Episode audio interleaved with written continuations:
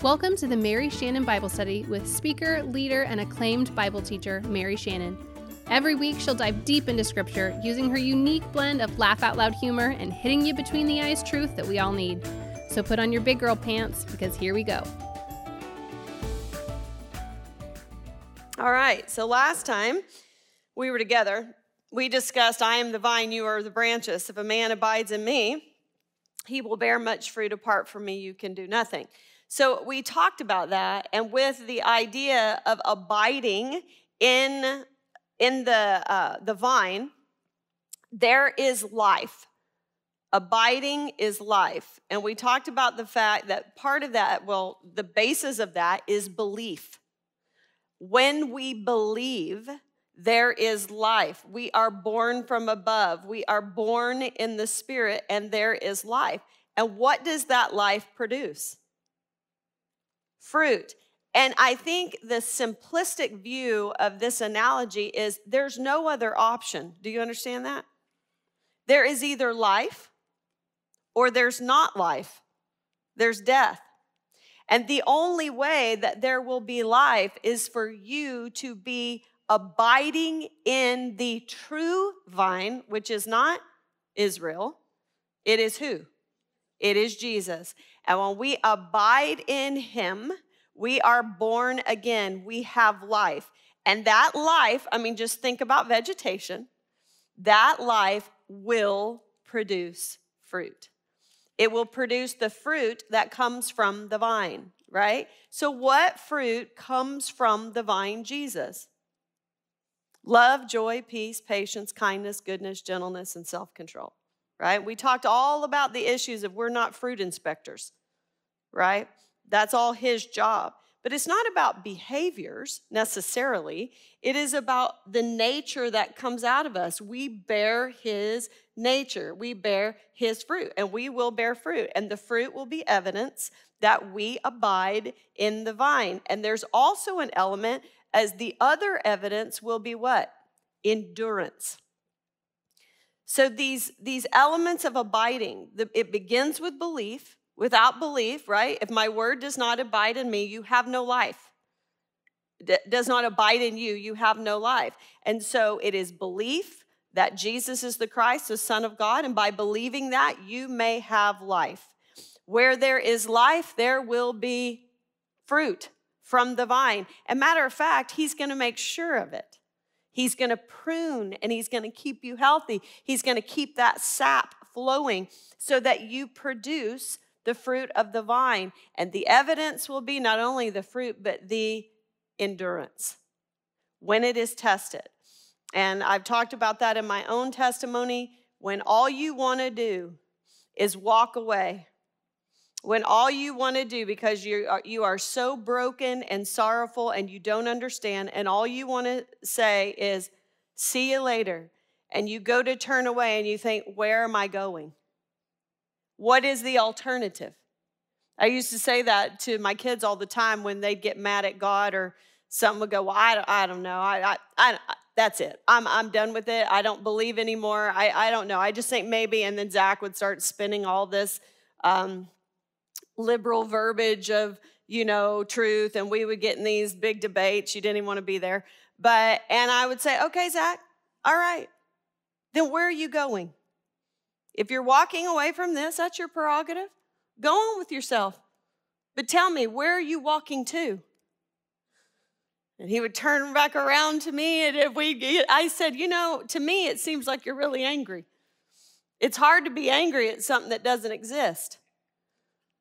So where where are you going? So eh, no matter how we're tested at the end of the day when it was te- when it was tested, even when you question, even when you wrestle with it, at the end of the day where there is true abiding, I believe there will be endurance.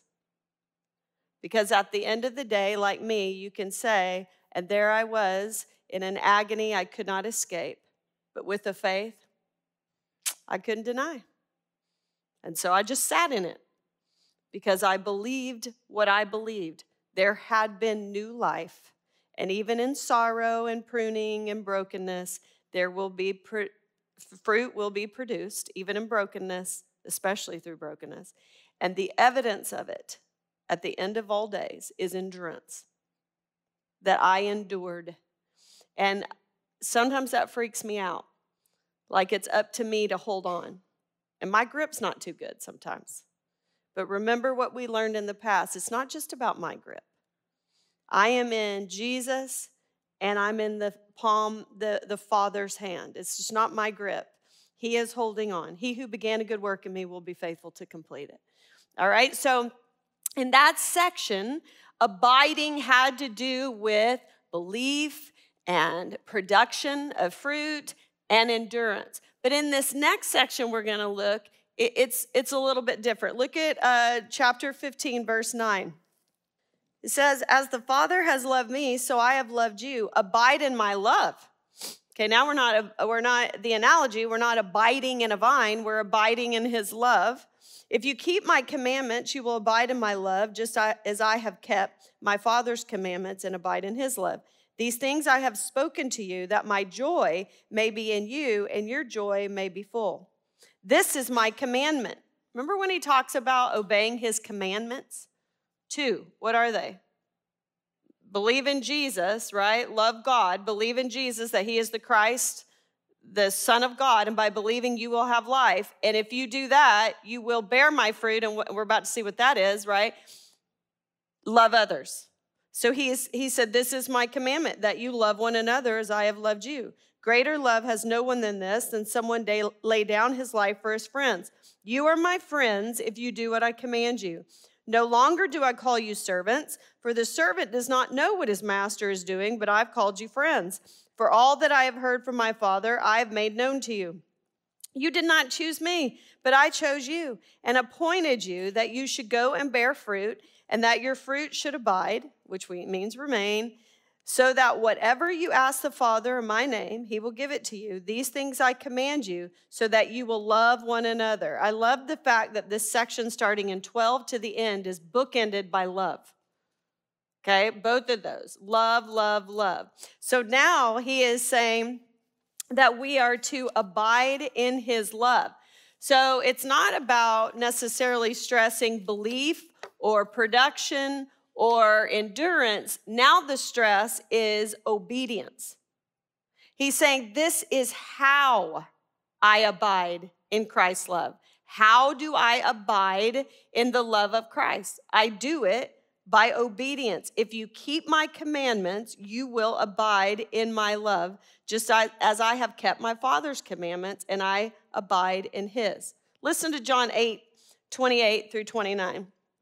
It says, Then Jesus says, When you lift up the Son of Man, you will know that I am he. And I do nothing on my own initiative, but I speak just what the Father taught me. And the one who sent me is with me.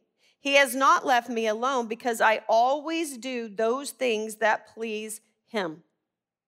So he is saying to abide in love, there's some kind of beauty. The way we display love is through obedience. The way we experience the depth of God's love is through obedience. And when we do that, we will share in his joy. Now, I want to make one thing clear. When he says he, I have loved you, that is in the aorist tense. You're like, who cares? I'm not a, a grammar major. It looks at an event as a single whole. It expresses the completeness of God's love for the Son and the Son's love for us. It is perfect and all embracing. So I do not want you to think that because of our obedience, we get, like it's transactional, that we have to obey to receive God's love. No, we have God's love. We have it. Matter of fact, Romans 8 28, I mean, Romans 8 8, 5 8 says, But God showed his love for us, and while we were still sinners, Christ died for us. I love what Brennan Manning says when he says that God loves you as you are not as you should be. Let that sink in. He just stinking loves you as you are, complete, whole, not as you should be. But how do we experience The true love of God, we experience it by remaining in it. And how do we remain in the unity and relationship of the Godhead? Through obedience. That's how we experience it. No separation. And abiding in Christ by obeying his commands changes our relationship. Did you see that? He says, if you do this, because all along he's been saying, I'm in my Father, you are in me. He has invited us into a relationship with the triune God. How do we experience the fullness of that relationship? Through obedience. We remain in, united in their character, in their purpose, and, and what they set out to do. And he is saying that when we do that, our entire relationship changes. We are no longer considered a servant, we're considered his friend. What is a friend? A friend is someone who knows you, knows what you're going through, knows what's happened, knows where you're headed, all of that. Remember the fact that, you remember Abraham was called the friend of God? Why do you think Abraham was called the friend of God? Who better understood what God was going to do? Abraham, take your son, your only son, to a region of Moriah, to a mountain I will show you, and offer him there as a sacrifice. Abraham, you want to be my friend?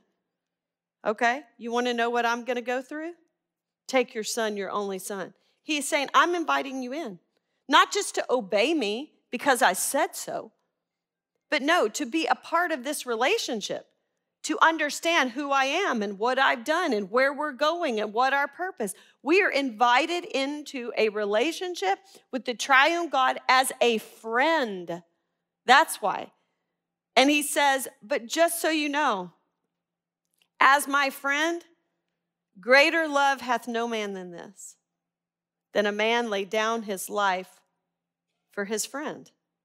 And so he's like, You want to know what our friendship cost me? my life.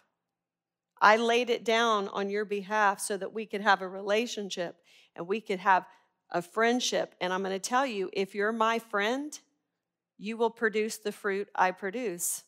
If you are my friend, what am I going to ask of you? The same. I'm going to ask you to lay down your life for others. Love others as I have loved you. And that is what he is saying. If you're my friends, the fruit you will produce will be to lay down your life. It was displayed, right? It was the Father's love to the Son, the Son's love to who? Us. Y'all can talk to me. You sleep. The Son's love to us, and then our love, what?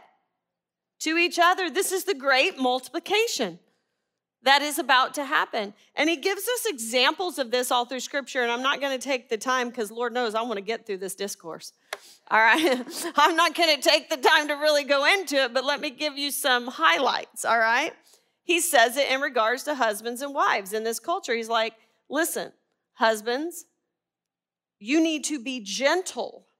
He says they are the weaker sex. I'm not going to go into all that, but he says, you need to be gentle. You need to be loving. You need to love them. He says it of fathers to sons when he talks about sons being obedient to their fathers. And then he says to the fathers, and don't exasperate your sons. Lead in gentleness kindness, right? He says it to masters to slaves. He's not debating on whether there should be slavery. That's not the point. It's not the point here. Matter of fact, he was the most liberating force in this culture you have ever seen as far as slavery and women, etc. But he is speaking to the culture, okay? And he's saying in this culture, slaves, obey your masters, like be obedient as unto the Lord. But he also says, but you masters with slaves, you treat them fairly with gentleness and kindness. And he gives instruction. And then he also says it to Christians in government right? And so he is saying, listen, the way to abide in my love, to stay, to experience this loving relationship is through obedience. I have made you my friend. I don't just tell you what to do without giving you any background because I'm your master and you are my slave. I have come into relationship with you as a friend. What did it take for me? I laid down my life for this friendship. And because of that, if you've experienced that, you will in turn lay down your life for others. Remember, this kingdom of heaven is completely counterculture upside down. It is going to be won by laying down your life. And he says, You will be my friend. You lay down your life and you love others like I have loved you. You are my friends, no longer servant. So, then he goes to say, and by the way, if you're my friend, it ain't gonna be good in this world. If the world hates you, know it has hated me before it hated you. So he's like, the world is no friend of mine.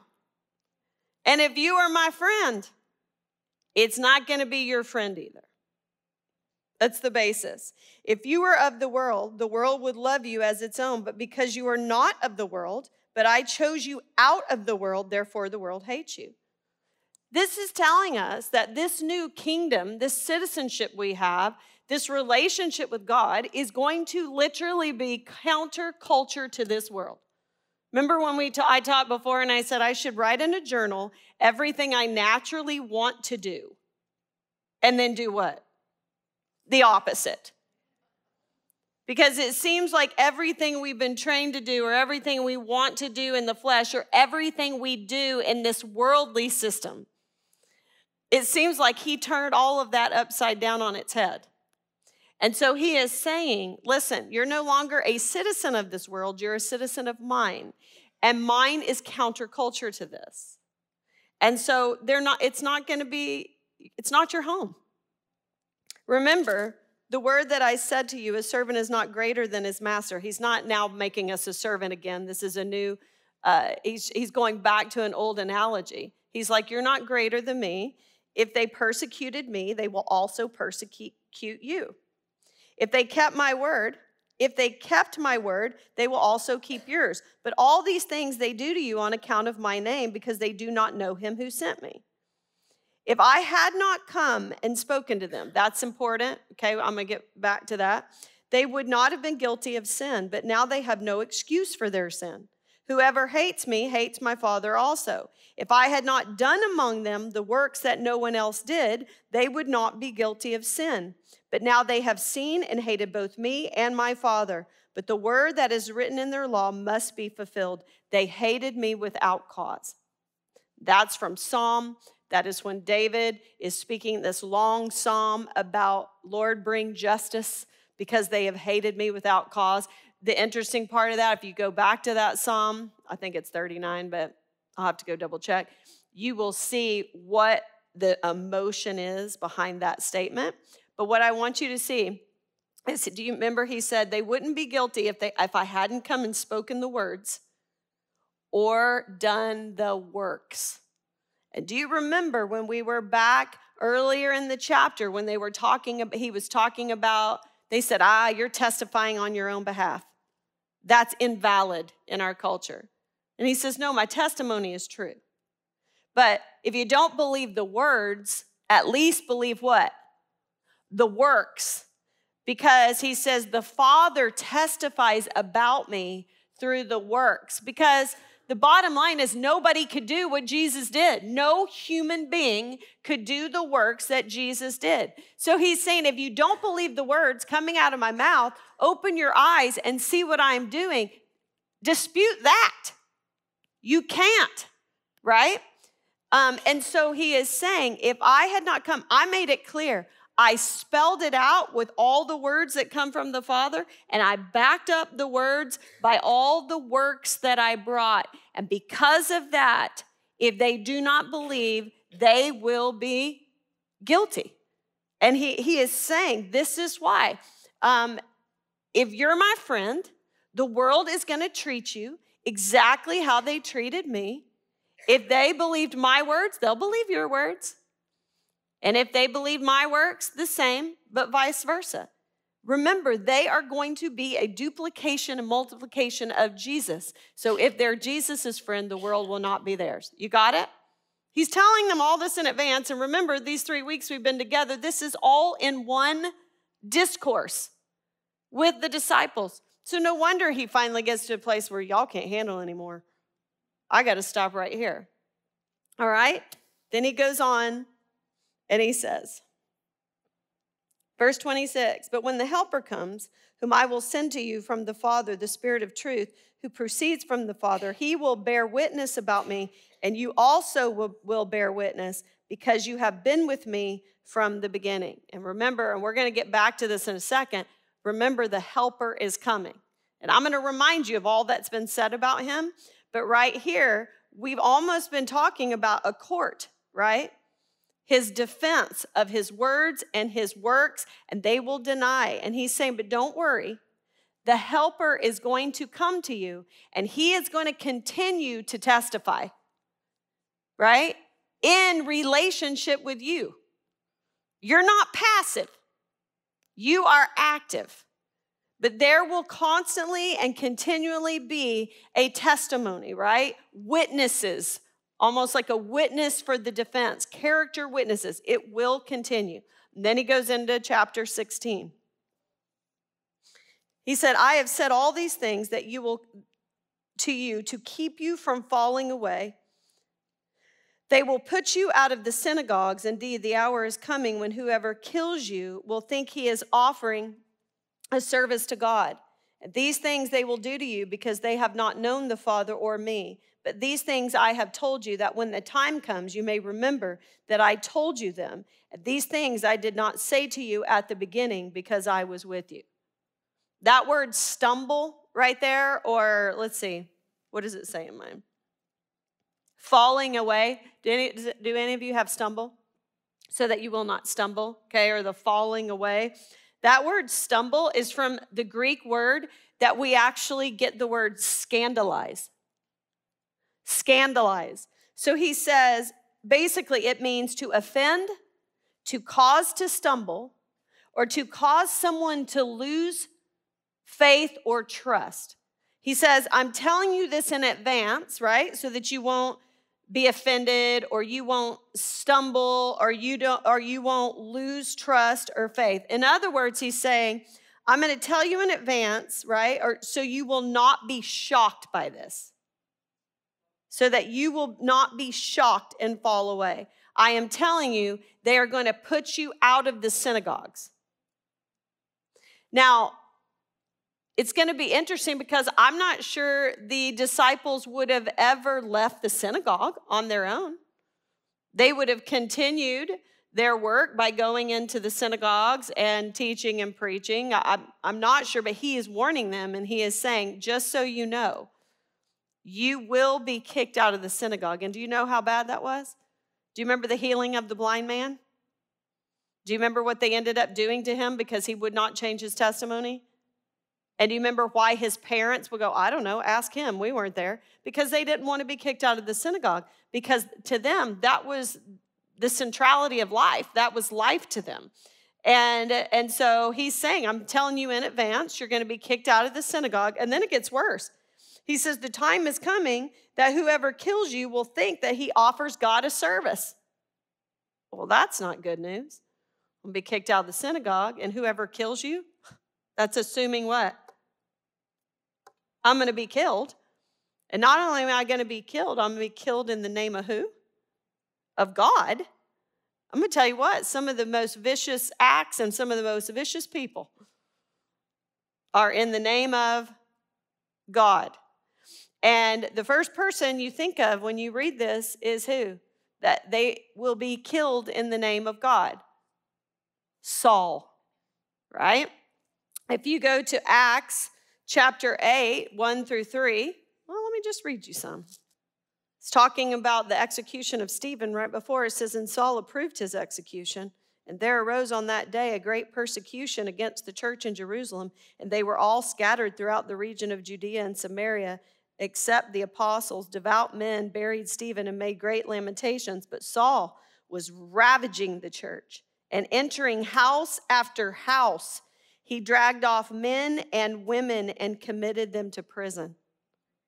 Do you understand who he is?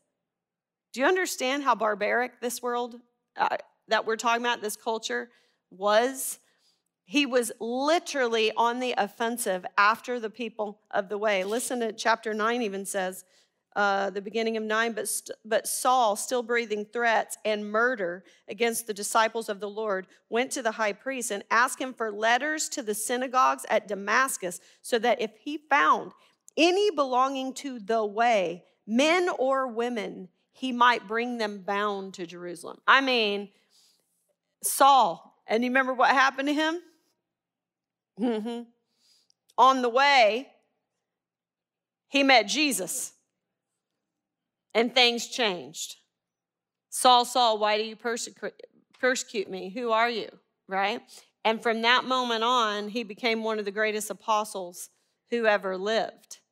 And yet, at the end of the day, he realized who he was. I am the worst of sinners. And so, but he's telling them in advance, um, and he says, So when this happens, I want you to remember that I have told you. Now, he says, I didn't tell you all this in the beginning. Well, of course not. Right? He didn't tell, you're just getting started. He didn't tell them all this in the beginning. Not only that, did they even need to know this in the beginning? No, why not? He was with them, right? The whole point of telling them this now is that he is no longer going to be with them. When he was with them, they didn't need to know it. Why? Because he was their teacher, he was their provider, he was their protector, but now he's going to be gone. And they are now going to feel that the world is their enemy things are happening and he wants them to know in advance so that they will not be shocked and fall away, to stumble. Okay? And so he says, I didn't tell you in the beginning, but I certainly told you now. He goes on in verse 5 But now I go away to him who sent me. And none of you ask me, Where are you going? But because I have said these things to you, sorrow has filled your heart. Nevertheless, I tell you the truth. It is, your, it is to your advantage that I go away. For if I do not go away, the Helper will not come to you. But if I depart, I will send him to you. Now, does anything make you go, hmm, in that? Well, I'm glad you asked because, you know, when, when he says, um, and none of you have asked me, where are you going? See, here's what most people do. You read through that, you go, that's weird, and then you keep reading and you never address, you don't stop and sit in it. You're like, that is not true. They did ask, right? So why would you say that? Well, let's figure it out. It says, Where are you going? Okay, so Peter, do you remember Peter? In chapter 13, verse 36. Well, let's look at it. Let's work out some of these problems because when we work it out, there's probably some good stuff right there. Simon Peter said to him, Lord, where are you going? Jesus answered him, Where I'm going, you cannot follow me now, but you will follow afterwards.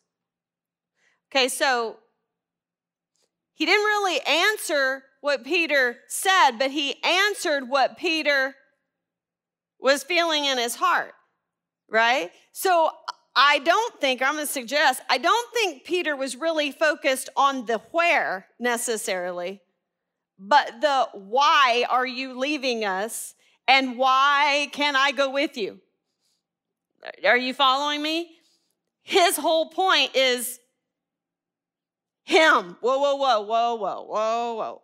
Like, where, where are you going? Not, don't tell me about where. He's not really concerned about the where. He's concerned about the going.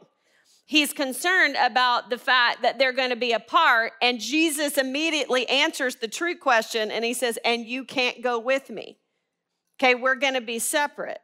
You remember uh, later on, Thomas in 14:5, do you remember what he says? Thomas says to him, Lord, we do not know where you are going. How can we know the way? So is he really concerned about where Jesus is going or how he's going to get there. How he's going to get there. Okay, the whole point is this no one is considering what is about to happen to Jesus. Nobody's asking Jesus, how's this going to work out for you? Where are you going? Like, do we need what is gonna what is gonna happen with you? They are totally focused on their own situation, what was happening to them, not about what Jesus was about to face or really about where he was going. Um, I wanted you to hear the difference between chapter 14, 28, verse 28, and 16, 15.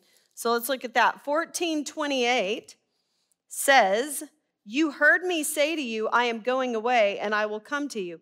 If you loved me, you would have rejoiced because I'm going to the Father, for the Father is greater than I. If you'd really loved me, you would be rejoicing the fact that I'm going back to the Father. And then 16, 15 says this All that the Father has is mine. Therefore I said, That is not what I wanted. Hold on. Oh, but now I am going to him who sent me, and none of you ask, Where are you going? So that's the same thing. He's saying to them, If you really loved me, right, if it was really about me, you would be concerned for me about where I am going. But he's saying, But you aren't. But then I love what he says because he, he gives them an out. But because I said these things to you, sorrow has filled your heart. He excuses their lack of interest in his fate, knowing their great sorrow. Do you understand what is happening? In their sorrow, they can't see anybody else but themselves. I can relate to that. When you are in the deepest, gut wrenching sorrow, you can't see beyond it. You can't. And I, I remember, um, well, is this when I wanted to tell you that? I want to address the nevertheless, okay? That word nevertheless. This word means um, it, it's a challenge to their sorrow, and it means despite all of that. It says, despite all of your sorrow, and then he says, truly, truly, in other words, pay attention. What I'm about to tell you is really important. This is to your advantage. Okay, so he's saying, y'all don't, you haven't asked about me you pretty much are concerned with yourselves right now, which he just washed their feet, what, two chapters ago? You're really concerned with yourself, but I understand why, because your heart is filled with sorrow. Nevertheless, in spite all of that, listen to me because what I'm about to tell you is very important. It is to your advantage that I go away. Now, I thought about this example with me because I thought when I lost Zachary, and even now, it is a sorrow that cannot be described. You can't see beyond it. It's like an out of body experience. And in that time, I remember people coming up and saying things to me, right? Like, Zach's in a better place. Shut up. Do you think I care? Now, I'm just telling you, that's how I felt. I don't care that he's in a better place. I want him in my place. That's where I want because my heart was so sorrowful. I could not see beyond my own pain and separation and sorrow. And even if, even once I got out, started to move where I could see anything, right? And now I can understand that it probably, no, it's not probably, it was for his advantage. He ain't missing me. He's happy. He's fulfilled.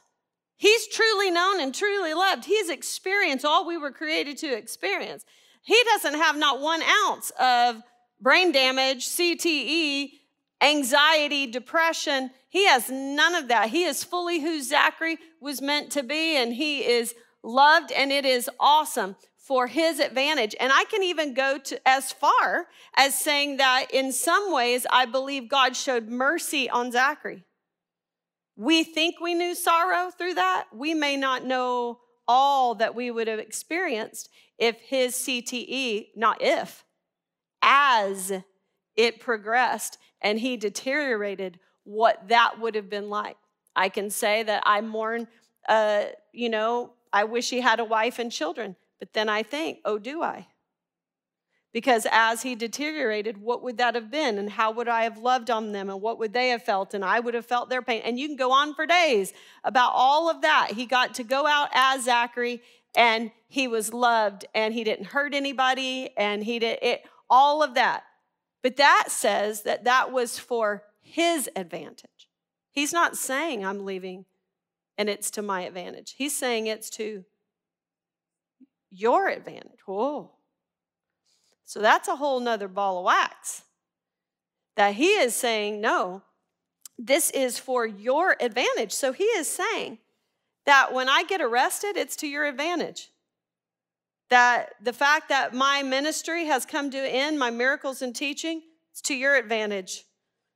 That I'll be beaten and mocked and executed, nailed to a cross, and I'm going to die in the company of criminals, and my lifeless body is going to be laid in a cold tomb. He's saying all of that that you haven't even you don't understand nor have you asked me about or any all of this is to your advantage because unless i do all of this unless i fulfill what i came to do and i go back to my father until then, you will not receive the helper. If I do not go away, the helper will not come to you. He couldn't under, they couldn't understand that. With 2,000 years of hindsight, we see that when Jesus went away, he then sent the Spirit of God, which had and has a broader and more effective ministry in the entire world. Do you understand? It doesn't mean Remember, it says when the Holy Spirit, the helper, comes, there will be greater works. Doesn't mean greater in sensation, it means greater in what? Magnitude, multiplication. And he says, This is for your, and you can really ponder that in a lot of ways. Dodd says this the withdrawal of the bodily presence of Christ was the essential condition of his universal spiritual presence. He is saying, My physical presence is great, but my spiritual presence will be better. I want you to see something in your Bible. There have so far, there have been three promises of the Holy Spirit, and there's going to be a total of five in here. All right? The first one, you want, might want to mark it in your Bibles, is 14, 12 through 15. That's the first time we are promised. And basically, in summary, he is saying, You will do greater works than me. We just talked about that.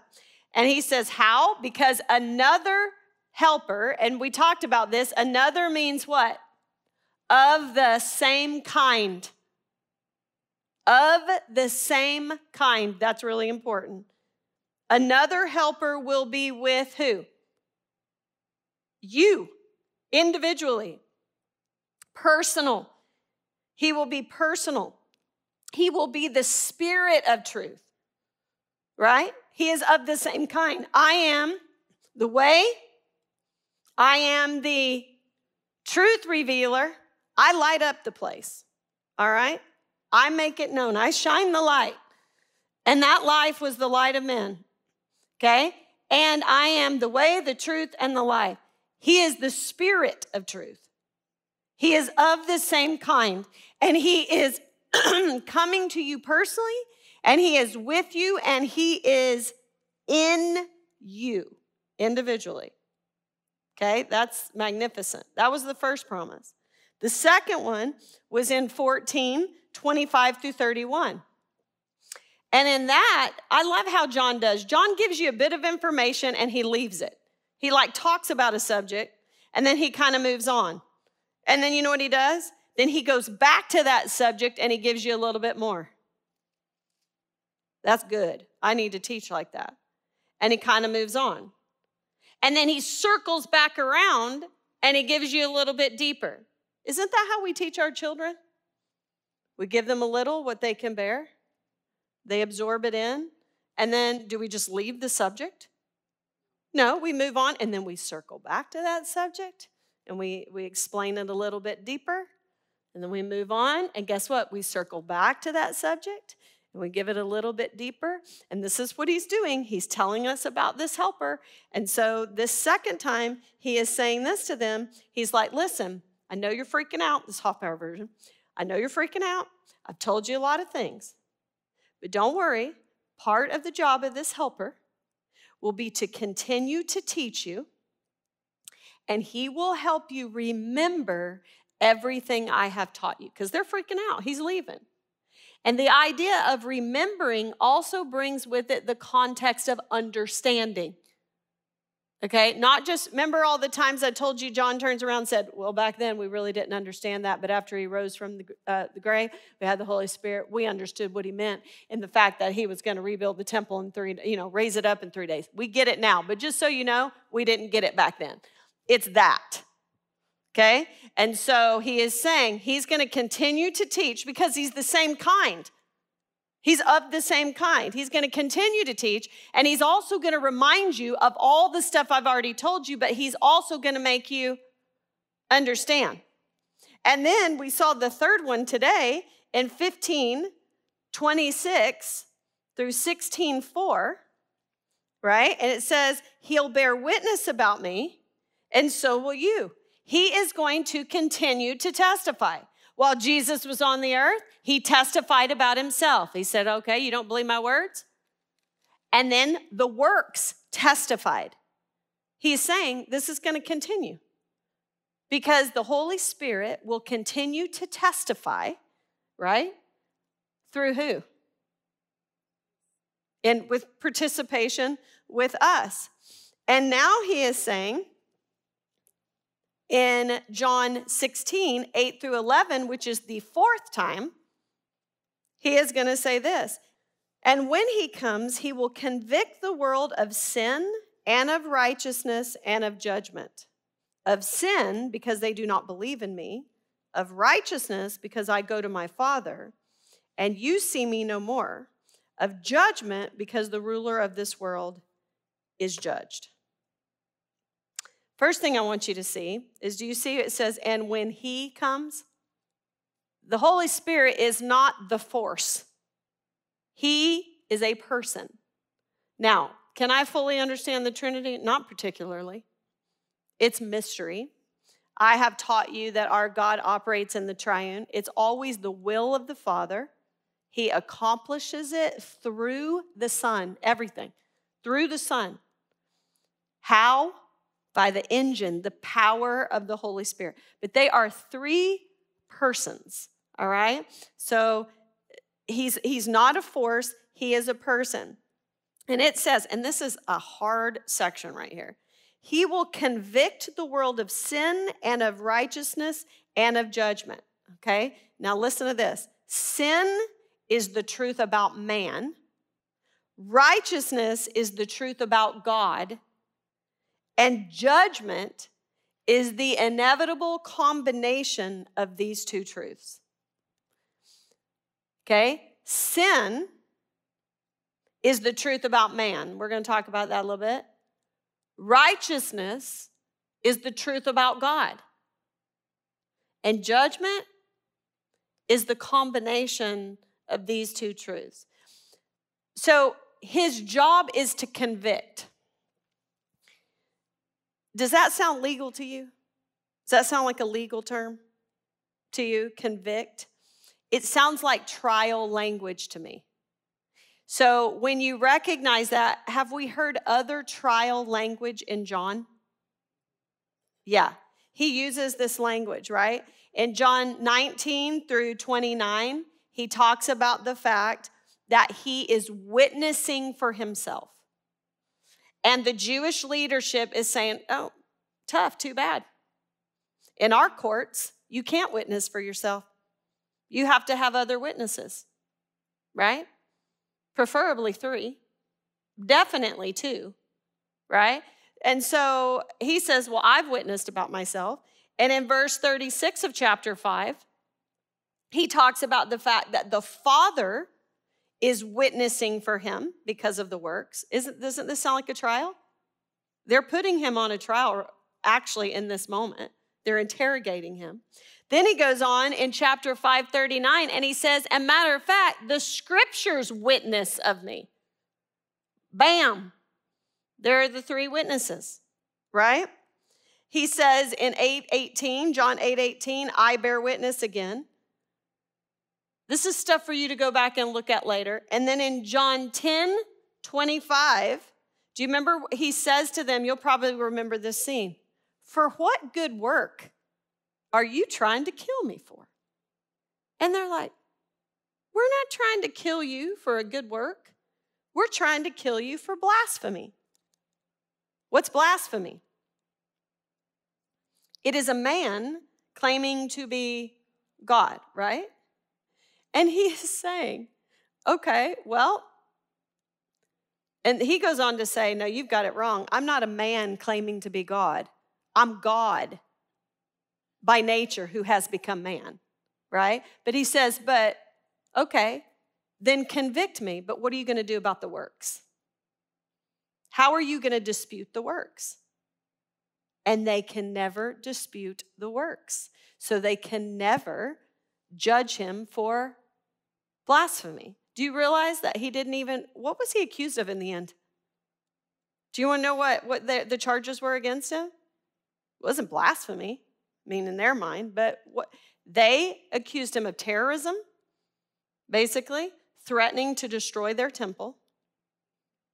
And they accused him of insurrection, that he was causing uh, insurrection against Rome, none of which was true. All right?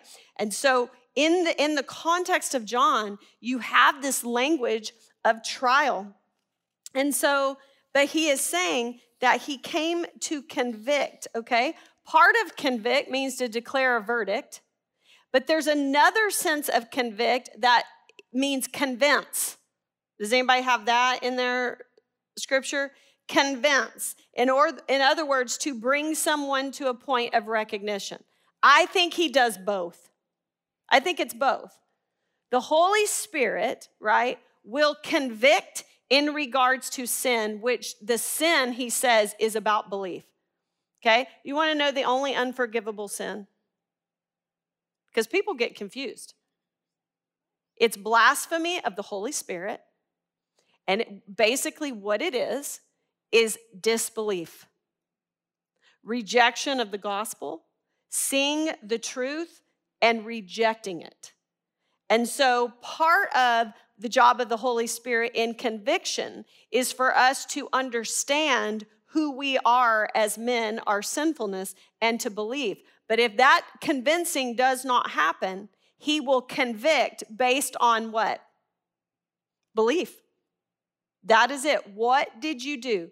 I have written these things, John said, so that you would believe that Jesus is the Christ, the Son of God, and by believing in that, you would have life. There, it, the, the branch is either abiding and alive or it is dead. That is the analogy. And then he says, I'm also going to convict on the subject of righteousness, right? The fact that he is righteous and we are not. We're going to get to his trial, which, by, by the way, was a sham, right? It was a sham of a trial and he is accused. Matter of fact, Pilate even says, I cannot find any fault in him, but he is still lifted up in what they think is humiliation. But we know is what? It is his glorification because he finished the job he obeyed the Father all the way to the cross, and he fulfilled all of his own teachings about laying down his life, being willing to lay down his life. He followed through, and because of that, it says that he has gone to sit down at the right hand of God the Father. He is the righteous one, and we are not. What they meant for humiliation, God used for glorification. Now, the Holy Spirit will convince will convict us to see that and turn, or at the end of the day, right? Our righteousness, if we show up without that, is like filthy rags before the Lord. What does that mean? It's menstrual rags. When a woman menstruated, she did not produce life, and so it represented death. To touch a dead body was to be unclean. So basically, he's saying our good works, the best we got, leads to death. He will convict in areas of sin and righteousness, and at the end of all day, a combination of those, which is final judgment because the enemy is already judged. So if you hang on to that, you're going down with the ship. John 16, 12 through 15. Oh, I'm not going to get through it. Well, I'll work it out next time. So, what I'll do is I'll give you some big points and I might give you some homework in 17, but I am not going to not get to the get to Gethsemane and the trial and, and all that. And have y'all realized the perfect timing that is happening here with John, with us in Easter? Yeah? So, listen, don't forget it. But what I don't want you to forget as we spread this out, these are my final thoughts. Don't forget all of this is one discourse. All right? They started in the upper room and he's telling them, listen, I know you're freaking out and I know your heart is troubled. But just know at the end of the day, there's a room with your name on it. We will be together. It was about relationship, not rewards, not about a mansion and square footage and quartz t- countertops. It's about the fact they're freaked out that Jesus, their love, is leaving, and they're freaked out about it. And he said, At the end of the day, we will be together. That is hope. That is my hope, and that is your hope. And he's saying, Listen, that is alive and well. At the end of the day, there's a room with your name on it. And don't worry about knowing the directions because I myself have prepared the way and I myself will come back and get you and I will bring you to myself. And and not only that, he goes on on to tell them, I listen, and I'm not leaving you as orphans. I'm not abandoning you. Matter of fact, I am sending a helper just like me. And you ain't seen nothing yet. There are going to be greater works. There's going to be a multiplication like you cannot even imagine.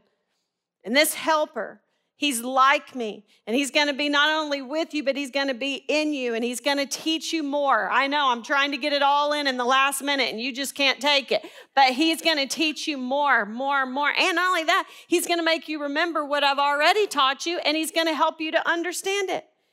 And I know you feel pressure, but don't because he's going to testify along with you. That is what he's going to do. And he, he is encouraging them and encouraging them along the way, and they're not getting it, and they're getting a little, and he's just taking them through. But remember, the whole point is this believe in me. If you believe in me, it produces life. And life will produce fruit. I'll make sure of it. And it will be evidenced by enduring. How are you going to experience the greatest of this relationship? How will you experience that? Through obedience. Because obedience means that you're abiding in the Trinity, in, in who we are and our purpose. And that is going to be absolute joy for you. Abide in my love. And just know you're my friend. I laid down my life for you. But if you're my friend, you're going to be laying down yours too. And the world is not my friend. They're not going to be your friend either. But don't worry. Don't worry. I am with you. And he and he's walking them through all of this. What would be your last words to your people? I mean, this is good stuff. It's intense. Sit with it, walk through it. Don't break it up. Go back and remember all that he is saying. Make a list for yourself, outline it to see all of the points because he's writing it not just to them, but to us. These are his last words to his men, and they are important. And we're gonna we're gonna continue to walk through it. We'll finish it next week. I don't know what I'm gonna do with the priestly prayer, and then we will go into the passion. And so be ready. All right. Lord, thank you so much for today. I thank you that we get to study your Bible. Your word.